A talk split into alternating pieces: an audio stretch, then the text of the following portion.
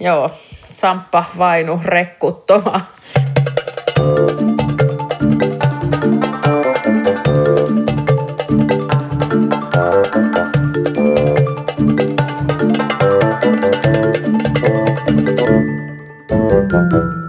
Hyvää päivää, rakkaat podcastin ystävät ja tervetuloa kuuntelemaan valtuustopodcastia. On tänään maanantai-iltapäivä, kun äänitämme tätä ja, ja toivon mukaan julkaisemme tämän tiistai-aamuna. Meitä on täällä tänään Hannu, Ja Laura, kuten tavallista. kuten tavallista. Vieraksi meille saapuu piakkoin Sanna Vesikansa, eli apulaispormestarimme, joka vastaa sosiaali- ja terveysasioista. Arvaatteko miksi? Niin, arvataanko miksi? Se oli hyvä Hannu, kun sä kerroit, että tänään on maanantai-iltapäivä, koska mä olisin ehkä ajatellut, että tänään on ehkä joku torstai tai jotain, koska siis tässä ää, koronteeni peessä, en kiroile, koska tämä on myös lasten korville suunnattu podcasti, mutta tota niin, siis kaikki ajantajuhan menee huk- aivan niin kuin sekaisin. Että just nämä päivät ja kellonajat ja muut, niin, niin menee todella, todella sekaisin kaikin tavoin. Mutta siis maanantai-iltapäivällä kuitenkin nauhoitetaan, että jotain. Mm. Kyllä, olla, o, ollaan herätty ja laitettu kalsarit jalkaa ja kaikki sillä. Joo, mä oon tänään käynyt ulkonakin, että mä oon ihan pukeut, pukeutunut ja kaikkea jo, että hyvä minä. Hyvä minä, mutta hei keskiviikkona, Mutta en, ensi keskiviikkona yritetään ensimmäistä kertaa mm. etävaltuustoa, kun edellinen valtuusto hyväksyi hallintosäännön muutoksen, joka mahdollistaa etäkokouksia, niin nyt sitten on tapahtumassa mielenkiintoinen ihmiskoe, jossa 85 henkeä pukkaa Teams-kokoukseen ja näistä puolet ovat elämänsä ensimmäisessä tiimikokouksessa ja kuullaan satunnainen määrä mun äänet ei toimi tyyppisiä viestejä. täytyy paljastaa, että meidän valtuustoryhmästä esimerkiksi jotkut iäkkäämmät ovat jo ilmoittaneet, että he osallistuvat läsnä tähän kokoukseen, koska kokouksenhan saa siis osallistua myös paikan päällä. No siis tämä menee just niin, että ne tosiaan ne yli 80-vuotiaat menee sitten sinne paikalle päälle. No näin ainakin joku menee, mutta että mulla on ollut nyt näitä kaupungin kokouksia nyt näinä Teams-versioina jo useampia, eli kaupunkiympäristölautakunta on kokoustanut. Ja sitten mä oon itse saanut johtaa tuon HKL johtokunnan kokouksen. Ja, ja tota, ne on sujunut tosi hyvin. Mä ajattelin siitä kaupunkiympäristölautakunnan kokouksesta, että jes, etäkokoustaminen varmaan lyhentää niitä kokouksia, koska ne kokouksethan on tosi pitkiä. Eli me aloitetaan aina puoli neljältä tiistai-iltapäivisiä ja harvoin lopetetaan ennen seitsemää, niin eihän me ennen seitsemää viimeksikään sit lopetettu. Että kyllä se meidän 13-henkinen lautakunta osaa kokoustaa näköjään pitkään myös etänä, mutta tota, HKL johtokunnan kokouksen mielestäni vedin aika semmoiseen tiiviiseen tahtiin puheenjohtajana. Puheenjohtajallahan on ihan valtava niin kun, merkitys siihen, että miten se kokous onnistuu, mutta ei puheenjohtajakaan voi vaikuttaa lautakunnan jäsenten puheiden pituuksiin. Mä istuin yhden maakuntahallituksen kokouksen etänä Hei, jo istuttiin samassa kokouksessa. Muistaaksä? Niin, kyllä. Niin. Kyllä, kyllä. Niin tota, se, se, se oli aika sutjakka kuitenkin sitten se. Ää, No se oli, yllättävän, se oli yl- yllät, yllättävän sutjakka, varsinkin kun maakuntahallituksen puheenjohtaja ei aina ole kaikista lyhytsanaisin itsekään. Mutta tota, nyt sitten kokeillaan, että miten se 85 henkeä. Se on tietysti aika paljon enemmän kuin tuommoinen 13-henkinen henkinen lautakunta. On, mutta ilmeisesti tässä nyt keväällä tullaan näkemään, että siivotaan vähän sitten asioita eri kokouksiin ja yritetään, yritetään tehdä kokouksista vähän helpompia, että ei, ei ehkä nosteta sinne valmisteluun sitten myöskään ihan kaikkia ponsia ja aloitteita, että ne siirtyy sitten suosiolla tuonne syksymmälle. Eli syksyllä on sitten hyvä varautua semmoisiin pitkiin kokouksiin, jotka kestää sinne kello 23 saakka. Ja ehkä puheenjohtaja voi sitten miettiä myös, että tarvitaanko me ylimääräisiä kokouksia. Että sehän tässä tietysti on sitten, että jos keväältä ehkä joku kokous perutaan, niin voi olla, että sitten syksyllä niitä on lisää. Joo, elokuulla jotkut semmoiset aloitefestivaalit. Lähdetään viikonlopuksi kokoustamaan jonnekin ja koko viikonloppu aloitteita. Mm. Niin, koska aloitteet nyt ilmeisesti siivotaan kevään kokouksista pois. Ju- juuri näin. Mutta nyt on saatu ihan tämmöinen näpäkkä kaapapohjainen kokous, jossa meillä on sitten pienempiä kaavoja ja sitten ilmeisesti isommat kaavat näistäkin sitten saatetaan vielä siirtää hiukan myöhemmäksi. Ja ihan ensimmäisenä täällä meillä lukee, että asia kuusi on Helsingin keskuspelastusaseman vesi- ja viemärikorjauksen sekä vesikaton korjauksen hankesuunnitelma. 10,4 miljoonaa menee tänne.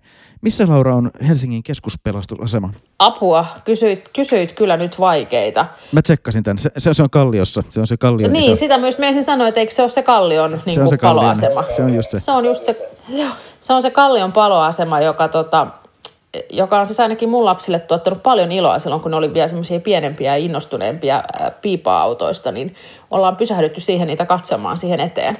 Mutta siis tämmöiset remontit pitää tehdä myös korona-aikoina ja hyvä niin. Kyllä, ja se nousee tosiaan valtuuston juuri sen takia, että se nousee yli tuon 10 miljoonan maagisen rajan, jolloin se tulee sitten valtuuston päätettäväksi. Sitten seuraavana siinä on Hakaniemen rannan asemakaava, josta keskustelimme viimeksi. Erittäin hieno kaava.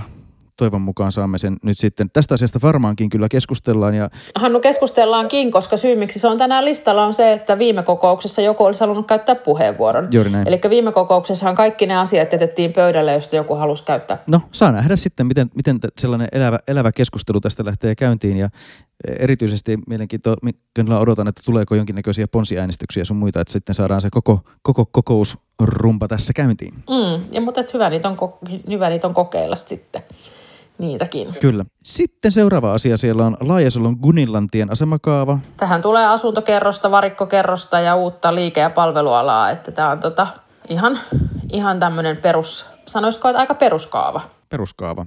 Joo. 230 uutta asukasta Helsinkiin sinne. Sitten tulee Kampin hiljentymiskappelin aseman kaavan muuttaminen. Laura, mitä ihmettä tämä on? Eikö se ole hieno arkkitehtoninen kokonaisuus nyt? Joo, tämä on tota, niin, äh, sehän on tosi hieno siinä, siinä tota, Narinkatorin kulmassa. Näyttää pääsiäismunalta tai miltä, miltä, miltä sen haluaakin näyttää näin pääsiäisaikana, mutta, mutta että tässä, tota, niin, äh, tässä laajennetaan asiakastiloja. Eli se, se, se ei varsinaisesti vaikuta siihen varsinaiseen mm. kappeliin, vaan niin kuin niihin asiakastiloihin. Et se on ollut suosittu, suosittu paikka ja tässä tota, Ja sehän toimii myös sosiaalityöntekijöitä, että tavallaan nämä kirkon tuottamat sosiaalipalvelut sitten saa paremmat tilat tähän toimijakseen.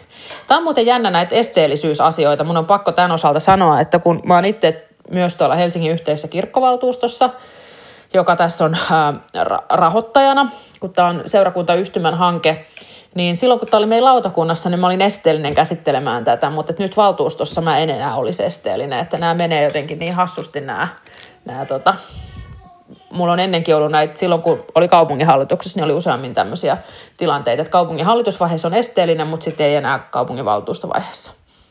Tämä on ihmeellistä tämä meidän esteellisyyslainsäädäntö Juurikin näin.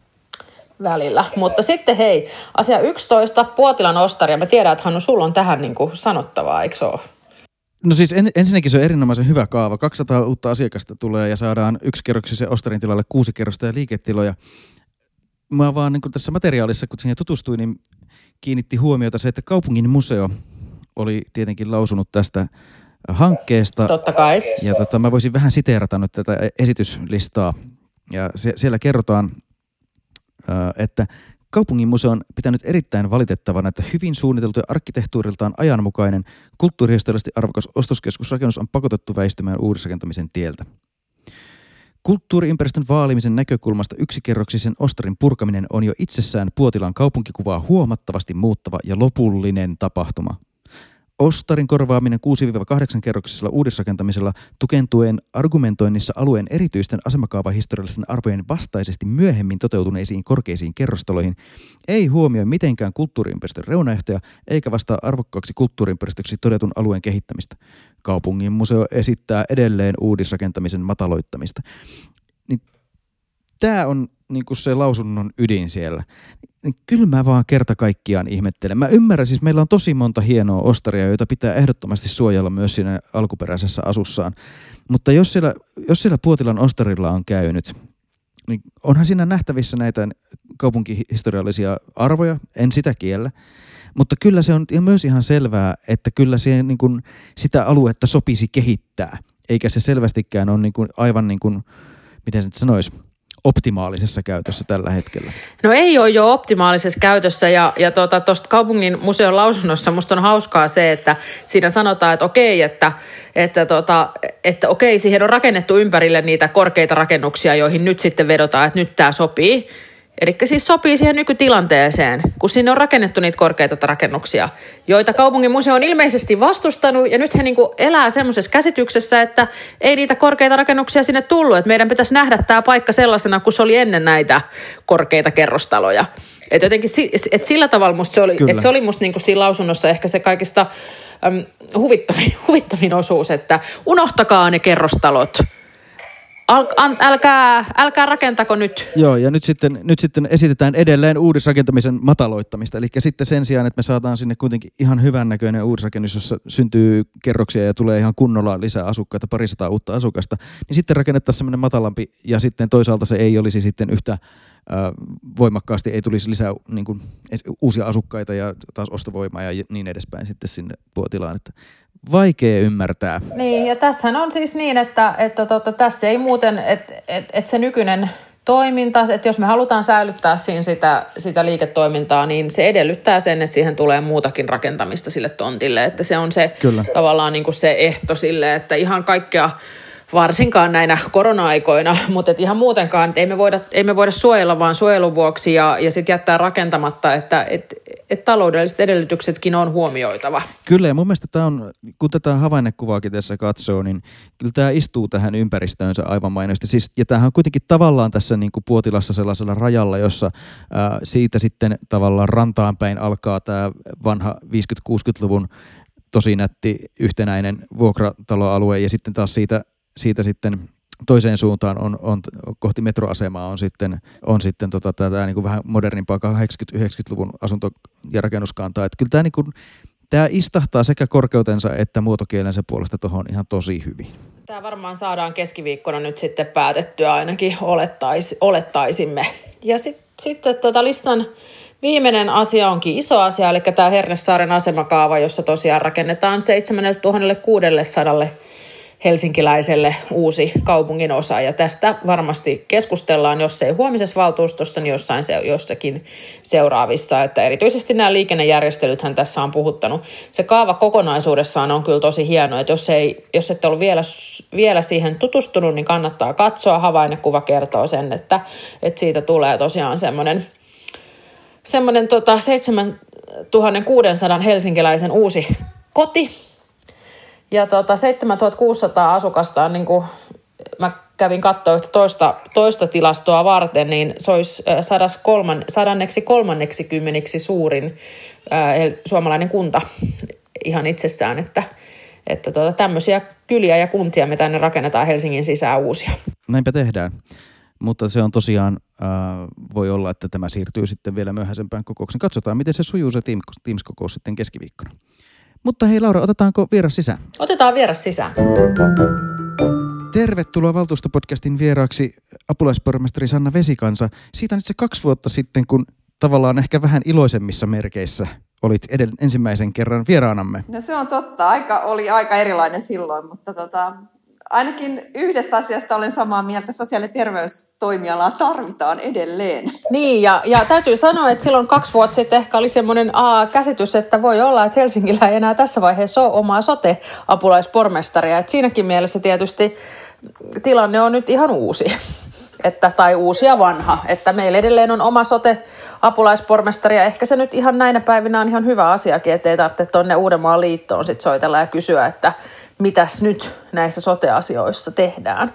Joo, kieltämättä nyt kun katsoo taaksepäin tätä, tätä omaa apulaispormestariaikaa, niin, niin jos nyt oltaisiin niin uudessa maakunnallisessa sotessa, niin, niin olisi varmaan tämäkin kriisi ollut vähän erilainen ottaa vastaan.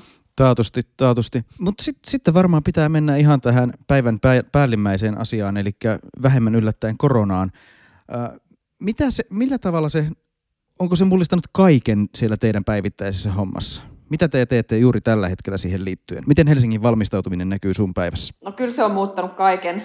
Se tietysti muutti ihan käytännössä niin työtapoja yhtäkkiä. Kaikki muu katosi.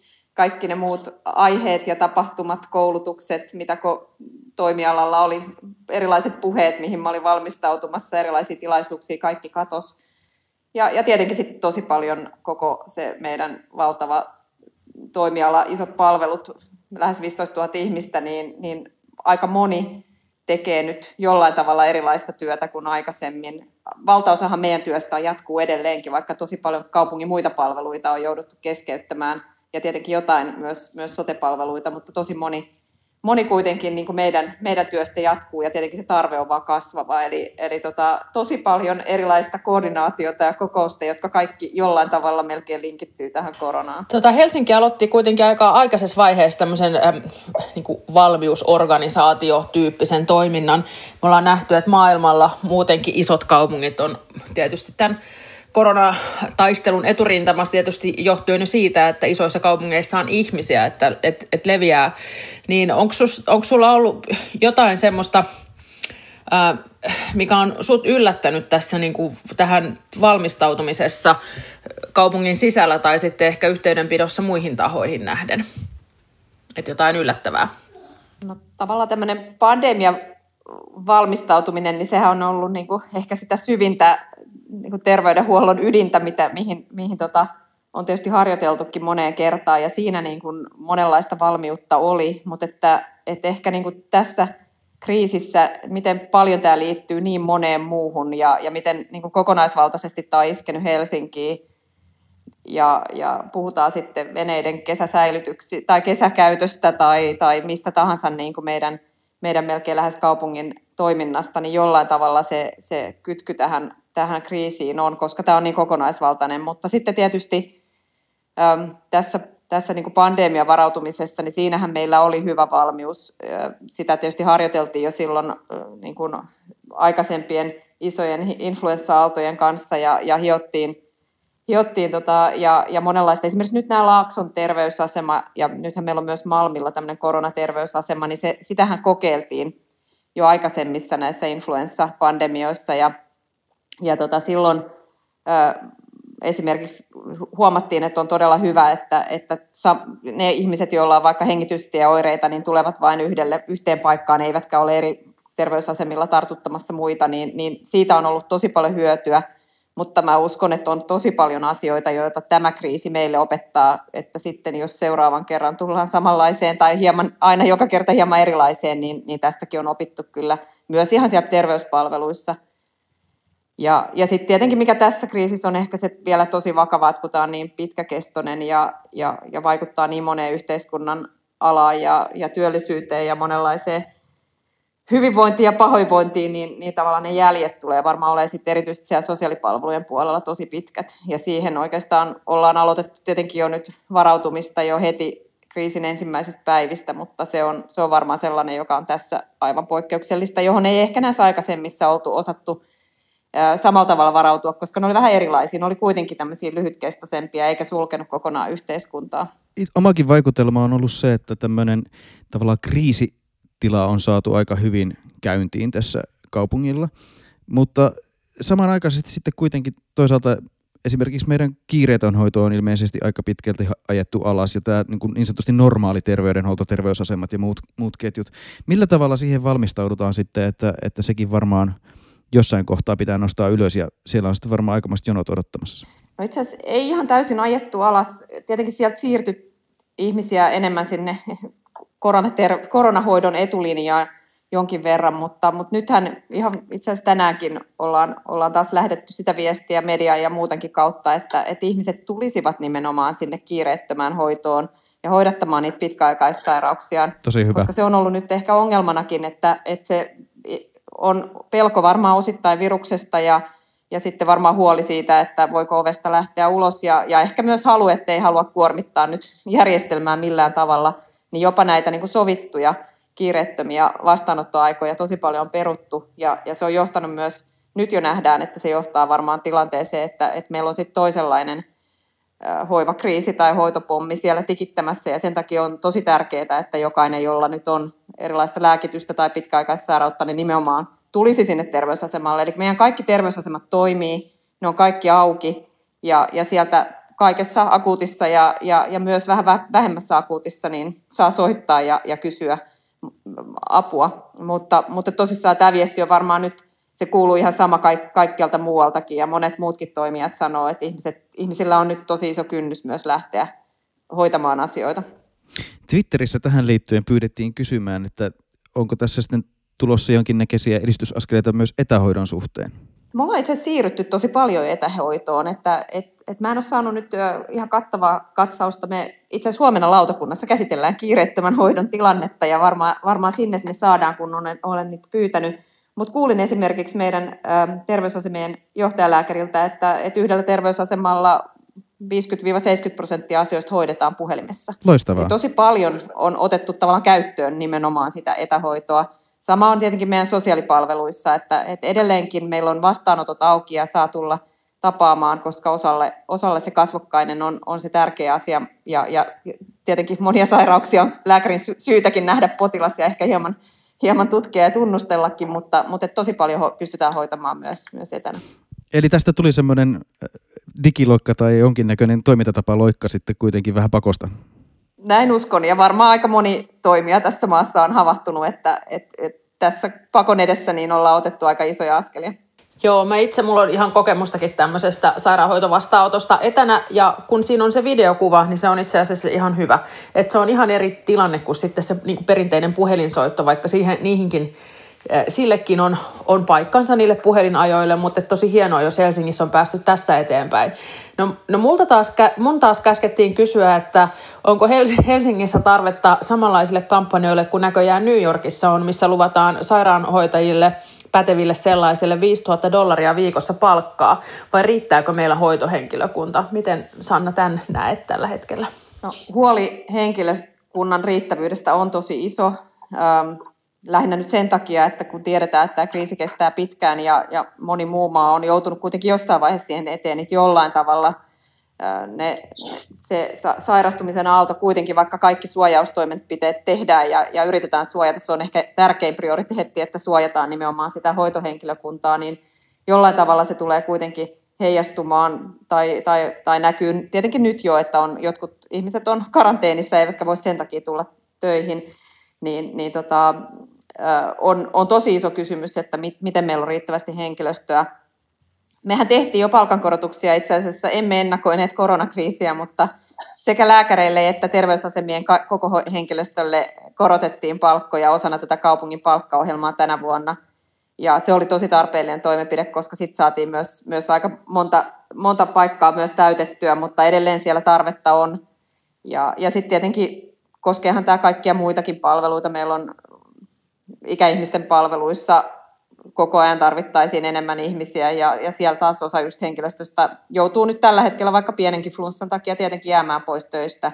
Eli, eli tekemistä on ja varmasti, no palkkaneuvotteluthan jatkuu nyt noin niin kuin maan tasolla tuolla vähän eri, eri merkeissä. Ainakin itse toivon, että sieltä nyt saataisiin nopeasti jotain tulosta niin, että, että pystyttäisiin tätä akuuttia kriisiä hoitamaan, mutta, mutta varmasti ajan kysymys on myös se, että onko, onko henkilöstön niin kuin saatavuus, mitä, mitä muutakin täytyy tehdä kuin, kuin palkkaa nostaa, ja varmasti sekin on yksi asia, mitä tässä joudutaan jatkossakin pohtimaan.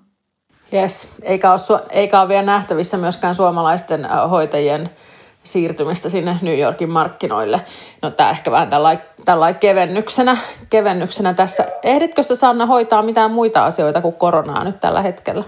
No onneksi on muitakin asioita ja mun mielestä se on osoitus myös, että tämä kaupunki kykenee tekemään, tekemään niin kuin myös, myös tätä kaikkea muuta, koska kuitenkaan kaikki ei pysähdy. Esimerkiksi viime lautakunnan kokouksessa me päätettiin Laakson uudesta isosta yhteissairaalahankkeesta, joka oli tänään itse asiassa HUSSin hallituksessa ja he myös, myös tota siihen myönteisesti suhtautuvat, mikä on tosi hyvä asia, koska se on tärkeä. Se on siis HUSSin ja Helsingin iso sairaalahanke, johon tulisi siis sekä psykiatrista että myös somaattista hoitoa. Tosi tärkeä, kun meillä on monet meidän sairaalakiinteistöistä on erittäin vanha-aikaisia, erittäin huonokuntoisiakin. Ja, ja sitten toisaalta liittyy myös niin kuin koko kaupungin ö, toimintaan sitä kautta, että tosi monet niistä sairaala-alueista saataisiin sitten sitä, jos saadaan tämä Laakson hanke etenemään, niin me saataisiin ne sairaala-alueet muuhun käyttöön. Siellä on hienoja alueita, Kivelä, Aurora, Sursua, niin edelleen. Ne vapautuisivat myös sitten muuhun käyttöön ja, ja Koskelahan nyt on jo tällä hetkellä rakentumassa, sinne tulee, tulee asuntoja ja sieltä saadaan sitten pois niitä meidän, meidän tota, ikäihmisten seniorikeskusta ja niin poispäin. Eli, eli tota, onneksi monet asiat myös etenee, ei tietenkään, täm, nämäkin on isoja juttuja, Laakson sairaala, ennen kuin se on pystyssä, niin on ehtinyt kulua monta vuotta, mutta, mutta on mun mielestä hyvä, että tämä kaupunki ei ihan täysin pysähdy myöskään. Ei, ja, se on, ja näin, näin pitää niin kuin edetäkin, koska, koska tietysti se, että, että mikä kaikkea meitä huolettaa on se, että miten me sitten päästään niin kuin palaamaan tähän niin sanottuun normaaliin. Oletteko te puhunut siitä, ei nyt välttämättä ihan sote, sote-tasolla, mutta että kaupungin johtoryhmätasolla, että, että miten me sitten siirrytään siihen korona, koronan kiihkeimmän vaiheen jälkeiseen aikaan? Ollaan puhuttu ja, ja mähän on mukana siis tässä koko kaupungin koronakoordinaatioryhmässä, jossa joka päivä siis kokoustetaan aiheen tiimolta. Niin meillähän on oma valmisteluryhmä, joka miettii nimenomaan sitä paluuta ja, ja sitä, miten sekä taloudellisesti, sosiaalisesti koko kaupunki pystyy palaamaan, palaamaan ja, ja, ja tota, se on mun mielestä tosi tärkeää, että sitä on ruvettu jo heti tämän kriisin alusta lähtien miettimään. Mutta tietenkin sen varmaan haasteena on se, että kukaan ei, ei ihan täysin vielä tiedä, että mit, miten kauan tämä juuri kestää. Ja sitten se kesto vaikuttaa sitten taas niin moneen asiaan siitä, että, että miten tämä heijastuu sekä sinne niin kuin vaikka sosiaaliseen pahoinvointiin tai, tai talouteen tai, tai työttömyyteen ja niin edespäin. Eli, eli tota, Mutta mut mun mielestä on ollut tärkeää, että tässä on koko ajan ollut tämä, mielessä myös, että et, et varaudutaan myös siihen muuhunkin kuin vain pelkästään terveydenhuoltoon. Joo, ja näin valtuutettuna olen kyllä todella onnellinen siitä, että viime vuodet ollaan, vaikka ollaan kasvatettu jonkin verran kaupungin budjettiin, niin ollaan kuitenkin kasvatettu sitä todella harkiten ja maksettu samanaikaisesti velkaa pois. Et nyt sitten Helsingillä on varaa ottaa, vaikka, vaikka verotulot tulot tulee tippumaan rajusti ennakoidusti, niin pystytään kuitenkin sitten ylläpitämään palveluita eikä tarvitse leikata, leikata sitten heti tässä ainakaan, että et, et, sitten sit se nousukin toisaalta olisi sitten hitaampaa, jos lähdettäisiin leikkaamaan. Toivottavasti tässä ollaan edellisistä kierroksista jotain opettu.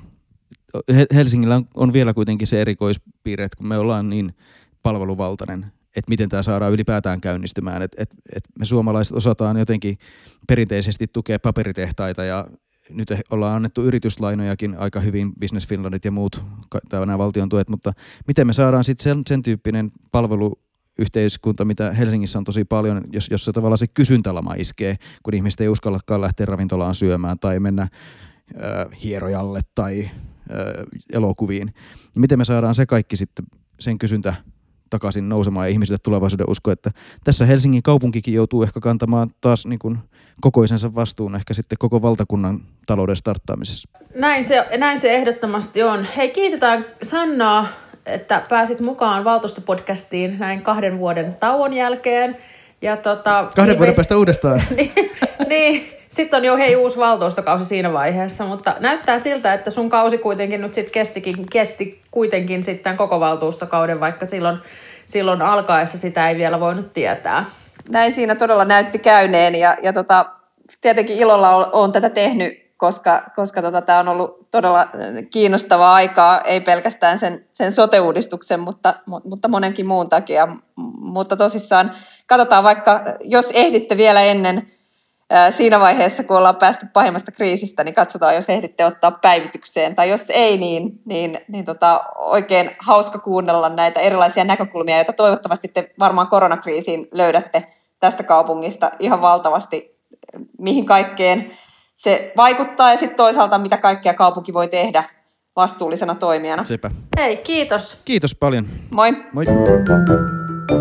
Joo, siis hei kiitos Sannalle. Ehkä jos tästä nyt se keskeisin viesti olisi, minkä meidän kuulijat vois välittää kaikille omillekin tahoilleen, on se, että älkää peruko niitä kiireettömiä aikoja, vaan menkää lääkäriin tai menkää, hoitakaa asianne, jos, jos maan olette siis ilman koronaoireita, koska meille tulee olemaan iso pommi tämä näiden purkaminen kyllä tulevaisuudessa. Kyllä, myös tässä asiassa pitää olla tämä flatten the curve politiikka käytössä, että, että saadaan sitten normaalitkin vaivat hoidettua.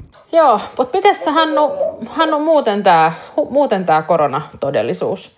Sulla ei ole siellä sitä kotikoululaista, mutta tota... Kotipäiväkotilainen on, että kyllä se, kyllä se käy niin sanotusti, miten se nyt sanoisi kauniisti, hermojen päälle, kun tässä yrittää sitten samanaikaisesti tehdä etätöitä ja äh, viihdyttää viisivuotiaasta, niin eihän se ihan helposti mene. Joo, ja eikä se, täytyy sanoa, että itsellä kun on se kotikoululainen ja kotieskarilainen, niin sehän edellyttää sit sitä, että omat työt tehdään sit joinain hyvin kummallisina kellonaikoina, että, et koska ei, ei kaikkeen veny. Mutta se, mikä niinku itse on alkanut tässä kauheasti aika paljon mietityttää, on just sit se, mistä vähän Sannankin kanssa puhuttiin, eli miten me päästään tästä eteenpäin. Ja tänään huomasin, että Saksassa esimerkiksi on alettu viestiä jo selkeästi siitä, että, että missä vaiheessa sitten aletaan rajoituksia purkamaan. Että siellä Angela Merkel hoitaa tämänkin kriisin erinomaisesti. Onneksi hän on vielä siellä puikossa. Ja hän, hän on, ne on antanut siellä ihan selkeitä niin kuin määreitä, että siinä vaiheessa, kun tartuntojen määrä kaksinkertaistuu vain 12-14 päivän välein, niin, niin sitten voidaan miettiä höllennyksiä – ja, ja, tota, ja sitten samoin, että sitten se pitää olla se RO, eli se, että kuinka monta ihmistä sairastanut keskimäärin tartuttaa, pitää painoa alle yhteen. Että heillä on niinku ihan selkeitä määreitä, niin tarvittaisiko me Hannu tämmöisiä meille myös? Just tällaisia kriteereitä pitäisi Suomessakin miettiä. Ja sitten se, ihan jo se, että niistä ryhdyttäisiin keskustelemaan hallituksen suulla, ei vain THL tai Hesarin suulla, niin se, sekin loisi toivoa siitä, että me joskus päästään tästä putkesta ulos. Että nyt hallitus on ainakin tähän mennessä mun, mun silmiin ja korviin on sattunut lähinnä tätä kiristämistä puoltavia juttuja, että nyt pitäisi ruveta keskustelemaan siitä, että miten tästä sitten, mitkä on ne kriteerit, millä tästä sitten jossain kohtaa päästään ulos. Ja erityisesti mä tavallaan toivoisin sitä, kirjoitin tästä viime viikolla Helsingin Sanomien mielipidepalstallekin, mutta eivät sitten julkaisseet. Toivoisin sitä, että me pystyttäisiin ajattelemaan tätä myös niin kuin jälleen enemmän kuntakohtaisesti. Mun mielestä on melko absurdia, että me kohdellaan ravintoroita Kajaanissa ja Kalliossa samalla tavalla, tai peruskouluja ää, Helsingissä tai sanotaan sitten vaikka Kokkolassa tai Ivalossa samalla tavalla, jos näissä näillä paikkakunnilla sitten kuitenkin on aivan erilaiset nämä koronaluvut. Et meidän pitäisi pystyä ää, paikkakuntakohtaisesti vähintäänkin tekemään tällaisia rajauksia. Ja sitten myös se sitä avaamistakin pitäisi pystyä miettimään mun mielestä vielä niin kuin rakeisemmin sillä tavalla, että me esimerkiksi koulukohtaisestikin pystyttäisiin miettimään sellaisia, että voidaanko me avata kouluja siten, että me otetaan jollain viikolla kolmannes koululaisista sisään testien kautta, seuraavalla viikolla seuraava kolmannes, seuraavalla viikolla seuraava kolmannes, että et saataisiin vaan mieluusti edes tälle keväälle muutamia lähikouluviikkoja lapsille aikaiseksi, koska muuten me, meille tulee isolle osalle lapsia yli puolen vuoden koulutauko. Joo, ja se on tosi pitkä. Mä tänään luin tota Vattin, joka tietysti on äh, tehnyt paljon muutakin tutkimuksia ja luota Vattiin aika paljon, niin kuin luotan muidenkin viranomaisiin, olen viranomaisuskovainen, mutta, tota niin, äh, mutta et he on, et tavallaan korostaa sitä, että paitsi että opetukseen käytetty aika lyhenee, heillä oli hyviä vertailuja siitä, että esimerkiksi Australiassa äh, oliko se niin kuin vuosittain 88 päivää jää, jää koulusta käymättä, voisiko se olla niin paljon, niin, mutta kuitenkin siis opettajien lakkojen vuoksi, että miten se heijastuu sitten oppimissuorituksia myöhempään elämään. Ja, ja sitten se, että ei kun Argentiinassa, anteeksi ei Australiassa tietenkään, Argentiinassa keskimäärin oppilas menettää 88 opetuspäivää kouluuransa aikana lakkojen takia, ja, ja se johtaa selvästi sitten niin kuin heikompaan työllistymiskehitykseen. Mutta sitten se, että et kyllähän tämä perhetaustan vaikutus oppimiseen kasvaa, se on ihan, ihan selvä asia. Sitten sekin, että onko siellä kotona yksi tai kaksi aikuista, niin kyllä sekin vaikuttaa, koska se kyllä. just heijastuu tähän, mistä puhuttiin, että kuinka paljon on aikaa tukea sitä lasta niissä opinnoissa. Ja sitten sit siellä koulussa opitaan muutakin, että siellä opitaan niitä sosiaalisia taitoja. Ja vaikka olisi millainen perhe, mm. Että, ja vaikka olisi miten monta lasta – niin et sä niitä so, niin ne sosiaaliset taidot, niin kyllä siihen tarvit ihan toisen tyyppistä ympäristöä. Ja, ja tämänkin takia mäkin pitäisin tosi tärkeänä sitä, että mietittäisiin, asetettaisiin jotain niin kuin määreitä sille, että et, et, et onko ihan pakko olla just esimerkiksi valtakunnallisesti nämä kaikki kunnossa ennen kuin lähdetään avaamaan, vai voisitaisiko avata osittain jossain jossain sitten jo aikaisemmin. kyllä sen lainsäädännönkin pitäisi mahdollistaa kuitenkin se, että tehdään muitakin koko, kuin koko valtakuntaa koskevia määräyksiä. Ja jos se ei mahdollista, niin sitten pitäisi pystyä luottamaan kuntien järkeen ja niin kuin harkintakykyyn siinä myös, että jos se määräysvalta antettaisiin takaisin kuntatasolle, niin kunnat tekisivät sitten vastuullisia päätöksiä, kuten uskoisin, että, että tekevät, koska harva kunta on se, joka haluaa kuitenkaan kuntalaisiaan tappaa, että et jos, jos sitten, sitten THL ja muut viranomaiset loisivat sen, ne selkeät kriteeristöt, jossa kuntakohtaisesti sitten niitä, niitä noudattaen voitaisiin avata asioita vaikka sitten palotellen, niin, niin aivan varmasti niitä noudattaisi. Vaikea kuvitella, että mihinkään tulisi mitään Freetownia, joka vaan yhtäkkiä sitten avaisi ihan kaiken heti, kun vaan on mahdollista. Näin on, näin on mutta, että, mutta tämä johtaa kyllä nyt kyllä monenlaisiin, monenlaisiin haasteisiin meillä tämä, ja, ja, ja eikä vähäisimpänä tietysti ole sitten nämä taloudelliset haasteet, jotka kyllä näkyy ihan joka sektorilla, että ei meillä ole sellaista, sellaista sektoria, ehkä pois lukien vessapaperiteollisuus, joka jotenkin tästä, tästä ei kärsisi. Ja sitten tosiaan ravintoloiden kohdalla tietysti Helsing- Helsingissä on valtavan määrä ravintoloita verrattuna muuhun Suomeen, niin kamala on, on se, että, että sitä etämyyntiä ei kaikki voi kuitenkaan järjestää ja sitten ei se sitä pääomaa taas sitten ole juurikaan kaikilla, että käykö tässä niin, että meillä on pelkästään ne muutamat S-ketjun ravintolat, joilla on S-ketjun muu pääoma takana, niin ne pysyy pystyssä ja sitten meillä pitää aloittaa ravintolamaailman rakentaminen ihan alusta, alusta uudestaan. Ja sitten taas toisaalta siihen ravintoloiden avaamiseen liittyy sekin, että sitten kun ne avataan, sitten kun baarit avataan – niin jestas, se on sitten täys svoboda päällä sitten heti ensimmäisestä illasta lähtien. Sitä, sitä ei saa enää sitä niin kuin kiinni sillä, että toivotaan, että ihmiset älkää nyt kaikki menkö baariin ekana iltana. Kyllä ne menee. Näinpä. Hei, mutta tota, Miten nyt Helsinki-kanava ja tämä Teams-kokous, näkyykö se sieltä, keskiviikon valtuusto siis? Kyllä, näin on luvattu, että sit, sitten siellä, sieltä saa Helsinki-kanavalta katsoa interaktiivisesti Teams-kokousta, jossa valtuutetut puhuvat ja toivon mukaan ä, sitten apulaispormasterit ja muut esittelevät kalvoja ja kaikkea. Joo, Eli nyt jos haluaa nähdä semmoista extra showta, niin suosittelen liittymään Helsinki-kanavalle keskiviikkona kello 18. Jos ei, jos ei muuten elämässään saa riittävästi nyt etäkokoustaan, niin sitten voi katsoa sitä striiminä. Näinpä, näinpä. Hei, mutta tota, kiitos kuulijoille, kiitos vielä Sannalle, että olit vieraana. Kiitos Hannu, että taas opastit meitä tekniikan pariin. Toivotaan, että kaikki on tallentunut. Täytyy toivoa. Saa nähdä. Jos kuulette tämän, niin sitten se on, kaikki on mennyt hienosti. Kyllä, juuri näin. Mutta hei, hyvää pääsiäistä podcastin kuuntelijoille. Hyvää pääsiäistä. Moi moi.